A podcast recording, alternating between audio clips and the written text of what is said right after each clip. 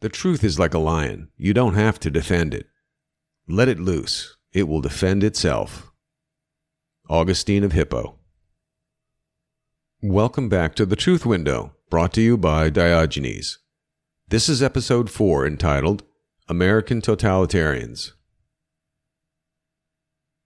An assessment of the current state of the Union in America reveals some serious red flags.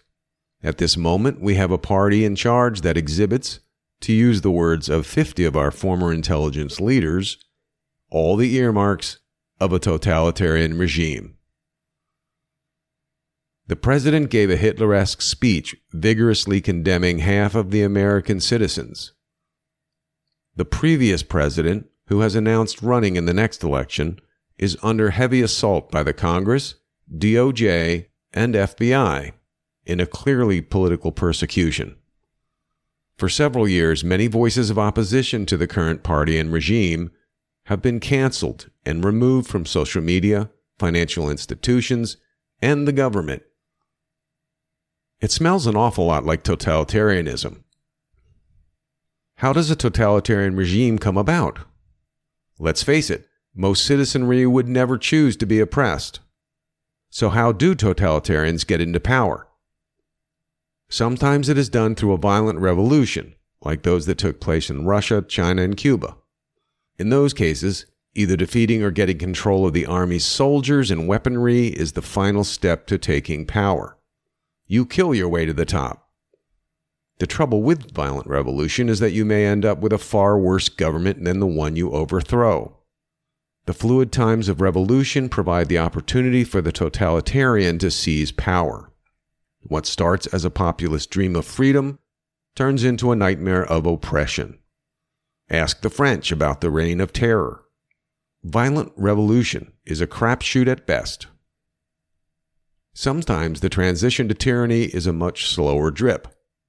Rome rolled along as a republic for centuries before finally crowning an emperor for life. Is it always bad to have an absolute ruler? Actually, no, it's not. A monarchy is a highly efficient form of government. With no committees to contend with, no long winded debates or bureaucratic delays, a lot can get done. One man makes all the decisions. If he is a good, wise, and just man, everybody wins. But that's the problem. Good, wise, and just men are as rare as honest politicians, and they don't live forever. The next ruler may be an evil, stupid, and unjust totalitarian at heart. In that case, everybody loses. And even if a leader starts out good, they may not stay that way. Wielding power is not easy, and it takes a toll on the best of men. And there's that old saying power corrupts, and absolute power corrupts absolutely. Sometimes the totalitarian bent does not manifest until a leader reaches a high enough office with enough power. Can a relatively free society slide into the hands of a totalitarian? Yes, it can. Corruption plays a major role. When politicians can be bought with money or promises of power, they can be controlled and made to push the country toward a totalitarian state.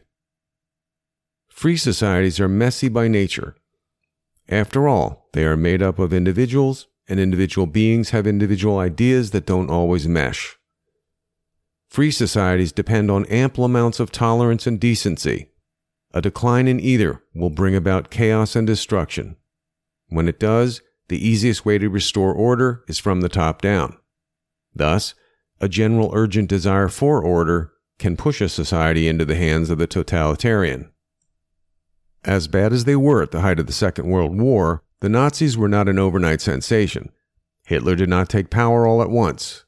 His first attempt at a takeover failed and landed him in prison.